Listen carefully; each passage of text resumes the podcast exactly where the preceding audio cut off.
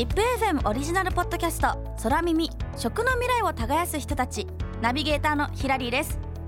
前回は株式会社トーイングの創業者である西田康平氏と弟の良也氏お二人揃ってご登場いただきました。すごく仲が良さそうでしたね。滋賀県で生まれ兄康平さんは野球が好き。弟良也さんはやり投げで西日本の元学生チャンピオンのスポーツ少年という意外な一面も披露してくれました。そんな西田兄弟は名古屋大学入学後宇宙に関するビジネスコンテストがきっかけとなりその時集まった仲間で会社を立ち上げトーイングのコアとなる高機能バイオタンを開発。土壌研究において世界をリードする彼らの技術について兄の浩平さんに伺います。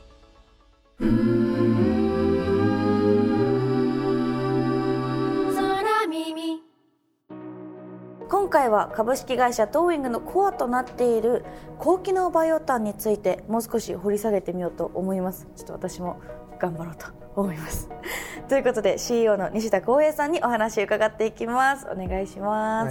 す。高機能バイオタンっていうのはこのお米のもみ殻の炭を、えーと、使用した土で作物のその生育やあと二酸化炭素の削減などいろんなメリットがあるっていうことを前回学んだんですけども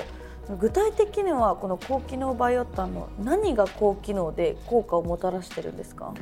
えっとですね、あの僕ら高機能バイオタンのソラタンっていうプロジェクトでやってるんですけど、はい、高機能ですしあと多機能なんですよね。で、うん、いろんな機能を付加することができるっていうところが特徴です。うん、で、えっと本当いっぱいあるんで今回多分言い過ぎるともう1時間ぐらい 話せちゃうんでちょっと3つぐらいに絞ってお話しすると。1つ目があの今日本もそうですし海外も化学肥料ってめちゃくちゃ高くなってるんですね。実は2022年で前年比100%アップ2倍の価格アップ。で2023年今はあのさらにそこから30%上がるみたいな感じであのもともと化学肥料って安くて使い勝手が良かったんで農家さん使ってたんですけどその安くてがなくなっちゃったんですよ。なんでできるだけ地元で入手できる有機肥料ですねこれを農家さん使って栽培されたいんですけど有機肥料ってあの土の微生物の環境が整ってないと上手に使えないんですね。そうはい、植物が吸収できる栄養素を作ることができないんですけど、うん、僕らのあの国旗のバイオタンを農地に混ぜるとすぐに良い微生物の環境を作ることができます。でそれがいわゆる有機転換有機肥料の化学肥料から有機肥料の転換っていうところを促すことができるので今農水省が緑の食料システム戦略というですね、はいはい、あの戦略を立ててどんどんどんどん有機肥料を使いましようにしましょうっていうふうに言ってるんですけど、まあ、それを促進するようなプロジェクトを僕らだとできます。あじゃあもともとその化学肥料を使ってた土に、それ入れても使えるんですか？そうです。おっしゃる通りです。へ土にこの高機能バイオタンを混ぜるとそれいいことがたくさんあるっていうことなんですけど、うん、どれくらいの割合で混ぜるといいんですか？大体ですねあのこれは実は日本って土が10分類ぐらいあるんですけど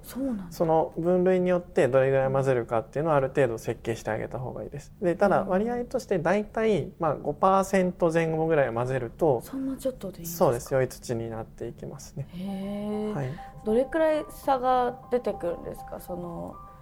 何も入れてない状態とそのちょっとずつ入れてった状態っていうの。さっき話してさその微生物のあの環境をどういう微生物が中にいるかっていうのを僕ら測定する装置を持ってるので、うん、それで微生物によっても変わってくる、うん、というよりですねあのあでもおっしゃる通りで基本的にそのどういう微生物の環境になってるかで、うん、良い微生物の環境になってるとあのなんて言うんでしょうねそのデータも取れますし、あと有機肥料のいわゆる分解効率がですね、あの見えてくるんですけど普通あの5年間ぐらいあのその肥料を上手にやってあげて、で農家さんが丁寧に土作りをして、初めてだいたい有機肥料の分解効率が5%パー日ぐらい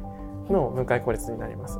でそれ5年ですね。で僕らの場合は1か月であの5%以上もっと言うと30%とか40%とかの分解効率を出すことができる。そんなに、で結構変わるんです、そうです。で実はもう一つあるのが、あの微生物上手にあのなんて言うんでしょうね。つけてあの後に高機能バイオタンとして製用すると分解効率が上がるのと吸着効率も上がるんですよ。なんで栄養素をあの上手に利活用するっていうこともできるようになるっていうのが特徴ですね。うん、あこの技術のポイントっていうのは何かありますか？基本的にはあのここって組み合わせの問題をどういうふうに解いていくかっていうのが非常に重要で、はいはい、要はあの多分うちのあの沖さんからもみ殻の炭使いますって話をしたと思うんですけど、はいはい、僕ら実は鳥のあの鶏糞とかですね鳥の糞とか竹とかあのキノコ栽培する時に廃菌床っていう資材とかいろいろそういう残渣も炭に変えてでそこに微生物培養して使えるんですね。なんで炭の原料のバリエーションとあと有機肥料これも魚のあの煮汁とかの肥料とあと植物系とあとあの動物系ですね畜粉とかそういうのですね、うん、そういうののあの組み合わせも設計しますと。で最後にあ最後というかあと2つあるんですけど、はい、食どういう植物作るか、うん、これもやっぱネギとかトマトとかいろいろありますよね。はいはい、で最後にさっき話した土壌、うん、あの日本で10分類ぐらいありますと。でこの本当にいろんなパラメータを振っていってでその上手に設計してあげないとやっぱり良い成果って出せないんですけど。僕らはもうすでにあのそこの組み合わせをいろいろとあの解く問題をあのすでにこう介護いっぱい持っているので、なんでそれを駆使して、まあ、地域のあの出てくるこういっぱい残差がやっぱ世界中で余って出てしまっているので、それを利活用してサステナブルなあの食料生産を作っていくっていうのが僕らのミッションですね。めちゃめちゃエコなんですね。そうです。あの本当に今実は日本もそうですしあの海外でもあの見えてないところでいっぱい残差が余っていてでそれを上手に活用することであの僕ら農業もサステナブルにするんですけど、そういう畜産業とか漁業の現場で出てる残差を利活用することでお肉も卵も魚もサステナブルにするっていう、まあ、全ての食料をしっかりサステナブルに作っていくことができる会社。でそれをするためのシステムを作る会社ですね。ごいね。このなんかなんかそのいろんな種類の炭も使うしでそのなんかあのいろんな種類の土にもよってもまたどれくらいいるかも変わってくるしでまたその何を育てるかによってもまた組み合わせとかもいろいろ変わってくるんですね。そうですそうです。はあ、すごいそれを今いろんないろんなどれが一番いいのかっていう研究を今されてるって感じそうですそうです。でやっぱり例えばですけどもちろんあの沿岸部の海が近いところだと魚が出てたりとか、その竹がいっぱいあるところとか地域差もあるので、まあ、そこに対して柔軟に対応していけるようにいろんな組み合わせ作ってるっていう感じです。なるほどね。この以前その微生物の働きをその利用してるってこととかも聞いたんですけどもこの微生物の働きを利用してるっていうのはなんかそう日本酒とちょっと似てるっていうことを聞いたんですけど。そうですね。あの日本酒ってあの世界でも結構特殊なアルコールの作り方をしていて、いわゆるその米ってあの炭水化物をあの微生物に分解させて糖に変えてそれをアルコールに変えるっていうのを一つの樽の中でやるんですよ。はいはい、普通あのなんていうワインだとあのもう糖の状態からあの1段階でアルコールに変わって、はい、ビールはあの麦とかああいうのをあの一つの樽でまず糖に変えて樽移すんですよね。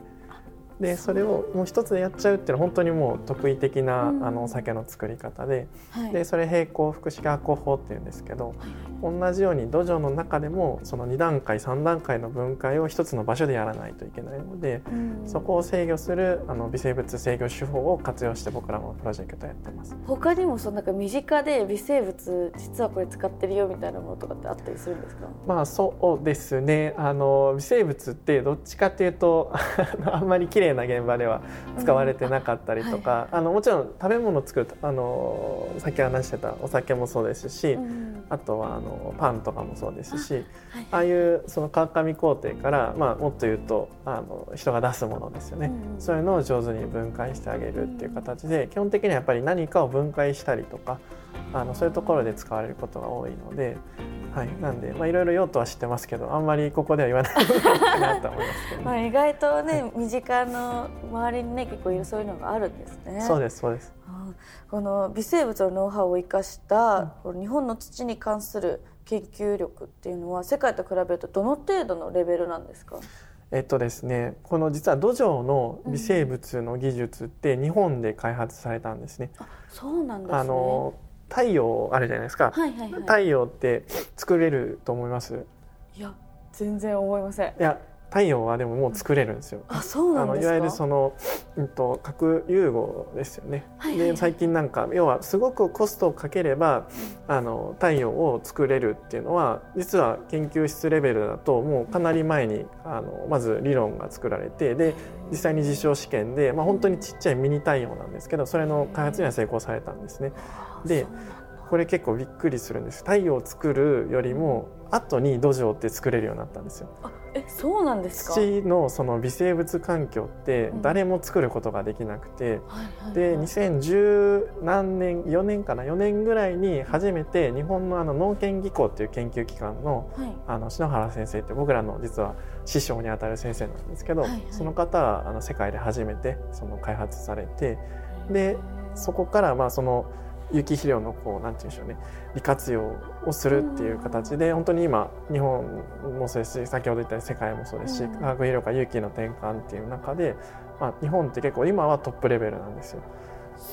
で、ね、ただやっぱり各地で今そういう有機の研究とか微生物の研究とかされ始めているので、なのであのしっかり日本のその研究者僕らもそうですし、うん、しっかり事業につなげて、まあ、日本がしっかりあれなんですよね。主導権握ってプロジェクトやって世界に普及していかないといつか絶対抜かれてしまうので。はい、なんでそこは僕らもあのしっかりトーイングという会社で、あの土壌のあの研究は、まあ、僕ら研究ももちろんやりますし事業の開発っていう意味でもしっかり普及させることで世界にインパクトを出していきたいなというふうには思ってます。はあ、思ったよりそうなんか日本でそんなにめちゃめちゃそのトップレベルで研究が進んでると思ってなかったんでそうです日本はやっぱりあの発酵とかですね微生物好きな研究者の方多いので文化としてはすごく揃ってますね。はあ、ありがとうございますその篠原先生もともと確かちょっと私も記憶定かじゃないんですけどもともと日本史やられてたんですよ。はい、でそこから土壌に移ったんでたまたまその上手にそこが噛み合ってって話は聞いたことがありますけど、うんうんうん、なんか噂かなって定かではないまた本人にちょっと聞いときます。やっぱその微生物っていうのは日本は得意なんですね。そうです得意ですね。西田さんにとってのその理想な土っていうのはどんな土ですか？結構あの僕らってサイエンスで土壌を言ってるので、うん、なんであんまりその感覚的なところでは言わないんですけど、うん、あのいい土で栽培するとで有機肥料を使うとすごいいい匂いがするんですよ。なんでかんちょっとこれ言うとあんまり良くないんですけどトーイングの社長としては良くないんですけど、はい、結構その栽培してるところとかでいくと本当に、あの私はなんでしょういい匂いがしてたいい土なんだなっていうふうには思いますね。わかるんですね。わかりますわかります。であとはもちろんその、うんと、これからはあの農業のあのミッションとしてはサステナビリティを高めるっていうところが非常に必要なので、まあ、農地に炭素を固定するっていう、まあ、僕らがあのコキのバイオタンでやりたいプロジェクトの、まあ、3つ目の特徴ですね。これを実現できるようなあのそういうあの土っていうのはどんどんどんどん農地っていうのは増やしていかないといけないなと思ってます。ありがとうございます、はい、そんな高機能バイオタンを使って持続可能な超循環型農業を地球宇宙双方での実現を目指すトーイングは日本の政府が主導するスペースフードスフィア通称 SFS にも参加しています。来るべき2100年の地球そして宇宙環境をより良いものにするためにどんなシナリオを描いているのか次回西田さんに詳しく伺います。空耳空耳空耳空耳空耳空耳空耳